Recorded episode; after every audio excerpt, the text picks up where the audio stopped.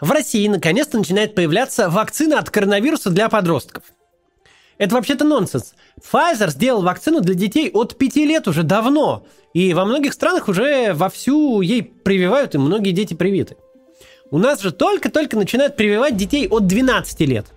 В ноябре прошлого года Минздрав зарегистрировал вакцину «Спутник М», и вот теперь она начинает поступать в регионы. Поговорим сегодня о том, как вам получить ее, если вы подросток? Ну или как привить своих детей, если вы родитель?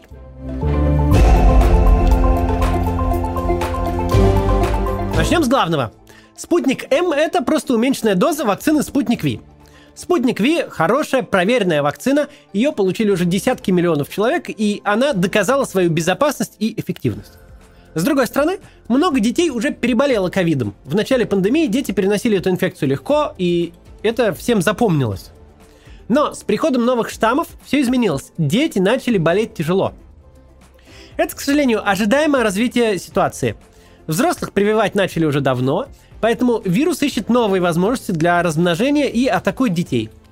В Британии сейчас волна омикрона среди взрослых спала, а среди детей, наоборот, вовсю идет вверх. И в США такая же картина наблюдается. Нужно ли паниковать, если вы подросток? И да, и нет. С одной стороны, вероятнее всего, вы все же переболеете легко. Ну, или даже без симптомов. Но с другой, в Петербурге вот за январь э, в два с половиной раза выросли госпитализации детей с ковидом. Пришлось даже объявить для детей ограничения на посещение культурных и спортивных мероприятий, потому что детские больницы перестали справляться с потоком заболевших. Ковид – это, скорее всего, самая опасная штука, которая грозит вам сейчас – Дети в целом, к счастью, редко тяжело болеют и тем более умирают от чего-либо. Ну и поэтому риск от ковида, пусть он относительно пожилого человека небольшой, но относительно других рисков, с которыми вы можете столкнуться, очень большой. Многие слышали, что омикрон типа легкий. Это такая распространенная ошибка мышления. По-английски это называется wishful thinking, когда выдают желаемое за действительное.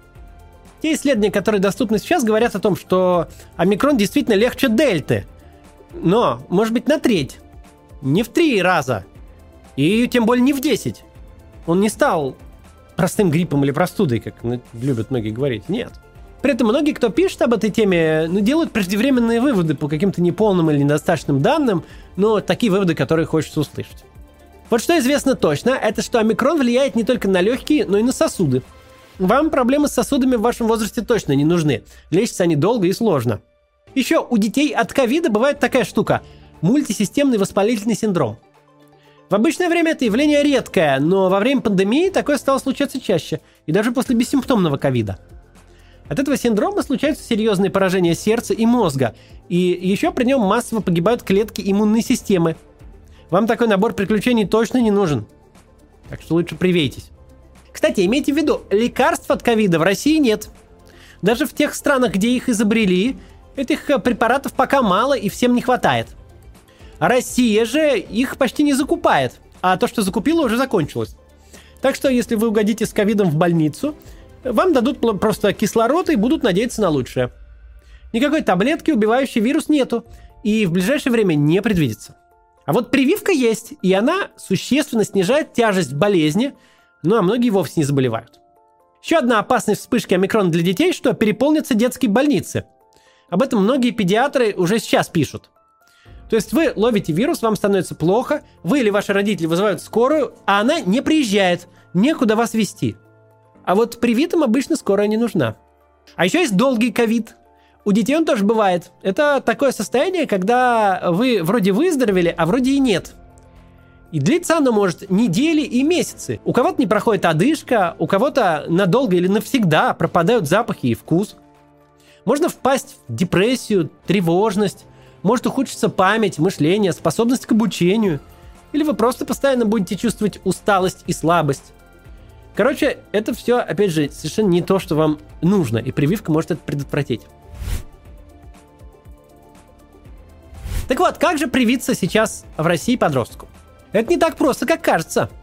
Доз вакцин пока выпустили очень мало – есть информация о том, что вакцины есть в Московской области, немного в Петербурге, вот немного вчера появился в Москве. Скорее всего, вам придется постараться. Нужно будет обзвонить поликлиники в вашем городе и узнать, где можно привиться. Мы специально перед записью этого ролика сегодня обзвонили поликлиники в Москве, Петербурге и в Московской области и спрашивали, можно ли привить детей спутником М. Оказалось, что даже дозвониться туда тот еще квест.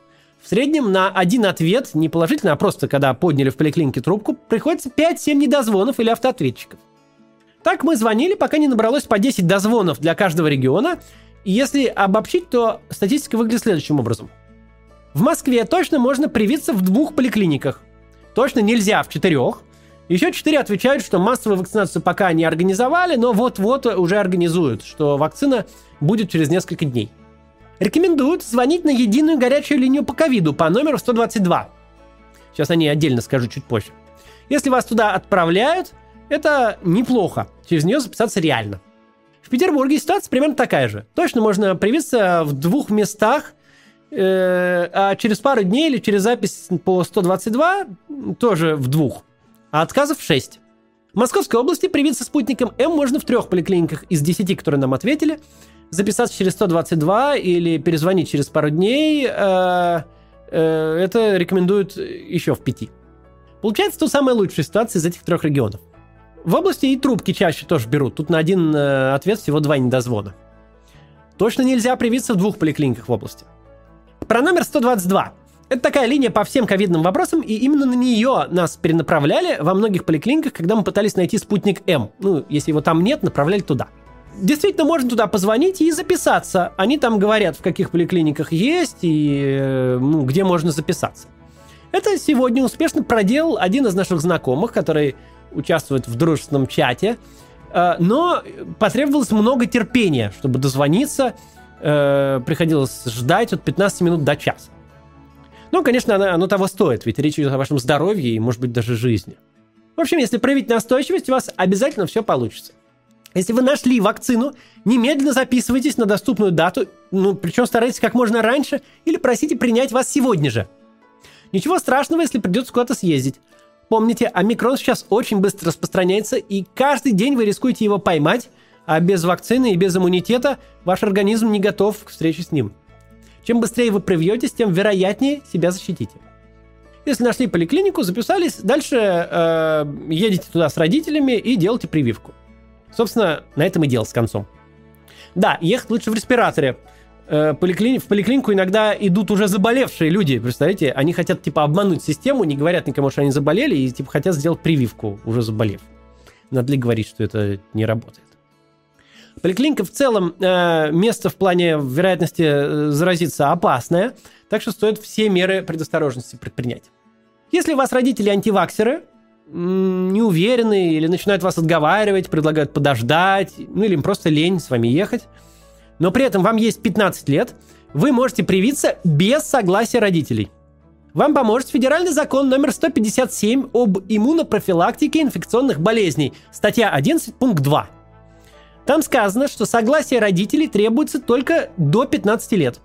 Так что если вам исполнилось 15, вы можете сами пойти в поликлинику, написать самостоятельное согласие и привиться, неважно, что на этот счет думают ваши родители – ну, еще так можно сделать, если вы просто не хотите с родителями ехать, тем более, если они не привиты, э, не подвергать их опасности, возможно, все равно лучше съездить одному и написать там э, согласие самостоятельно.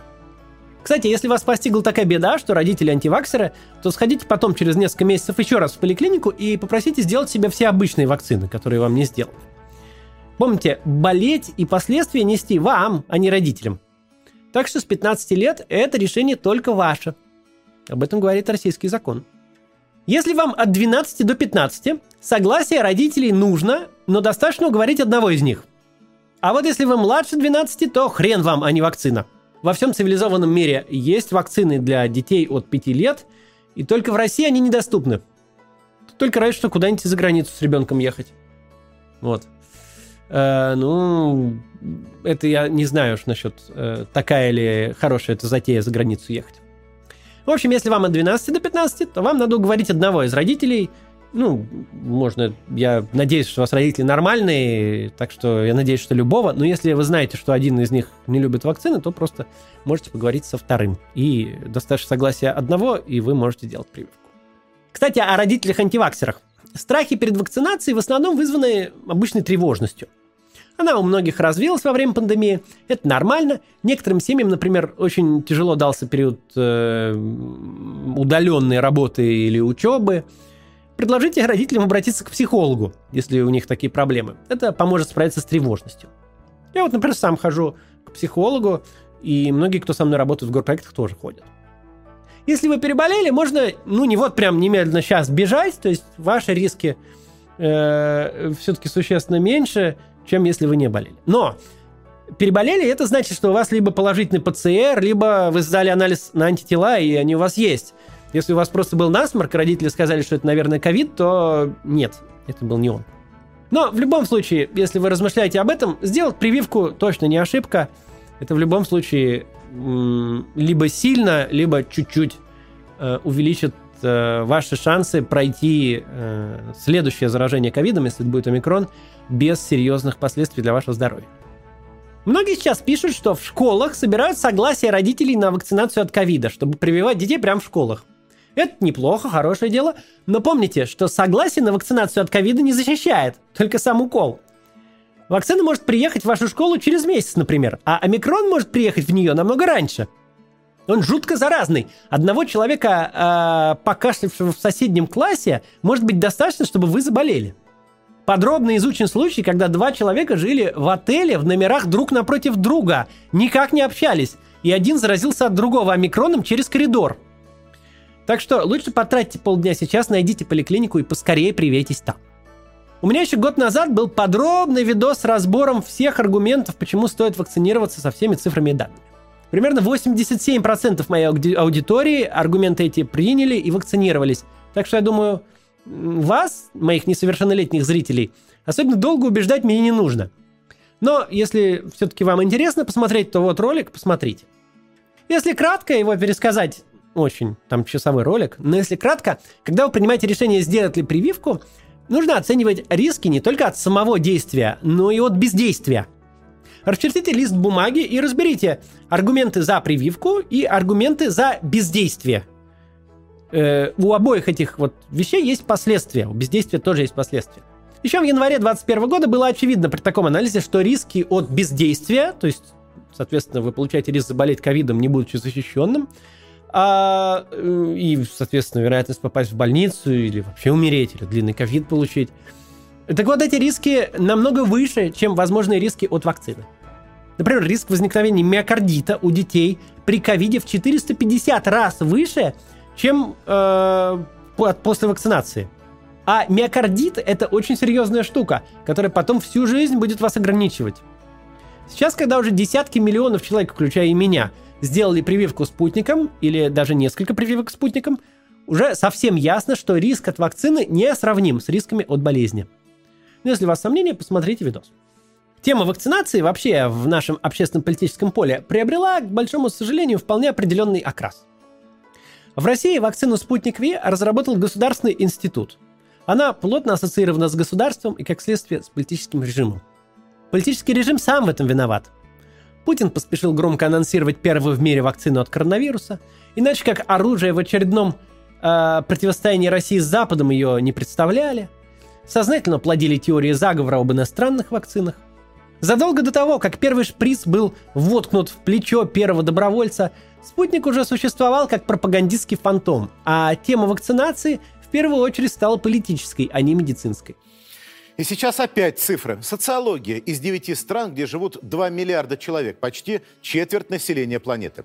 России, как производитель вакцин от коронавируса, доверяют больше половины, точнее, 54% участника опроса, проведенного британской компанией «Югов». Его обнародовал Российский фонд прямых инвестиций. Это привело к вполне четкому делению. Если ты за вакцину, за ограничения для невакцинированных, значит ты за Путина. Вполне адекватные, еще недавно публичные спикеры – Вовсе не замеченные в вакцинной конспирологии раньше, такой запрос аудитории и такие настроения почувствовали и попытались оседлать. Тем не менее, пусть это объективный процесс и зачинщик его сидит не в Твиттере, а в Кремле, это не извиняет и не снимает ответственности с тех, кто пытается собрать дешевой популярности на распространение невежеств. Вакцинация спасает жизни. На сегодняшний день вакцинация детей спасает детские жизни – реноме старческой болезни ковид уже полностью утратил. Теперь стремительно заполняются уже детские больницы. Даже те откровенно людоедские, но популярные два года назад тезисы, что, мол, умрут старики, которым и так пора, типа, что переживать. Но даже эти людоедские тезисы сегодня не работают. А Путин очень плохой президент, который уже сам запутался в своей геополитике, во вранье своей пропаганды, который сделал все возможное, чтобы максимально затруднить жизнь сторонникам вакцинации, таким как я. Но это два разных вопроса. И первая задача ответственного политика – их не смешивать. Мы не имеем права в поисках поддержки жертвовать жизнями людей, которые нас слушают и нам доверяют. Путин – зло. Ковид – зло. Два разных зла. В борьбе с одним важно не вставать на сторону второго. Так что бегом прививаться. А если уже привились или сидите в очереди на вакцинацию, посмотрите мое недавнее видео про быт в СССР, если вдруг пропустили. Там мы сравнивали быт советской семьи с бытом американской семьи в тех же 70-х годах. Э, основывались на данных статистики. Получилось интересно, видео стали продвигать алгоритмы Ютуба, поэтому чем больше людей его посмотрят, тем больше новых зрителей будет на нашем канале. Вот так. До завтра.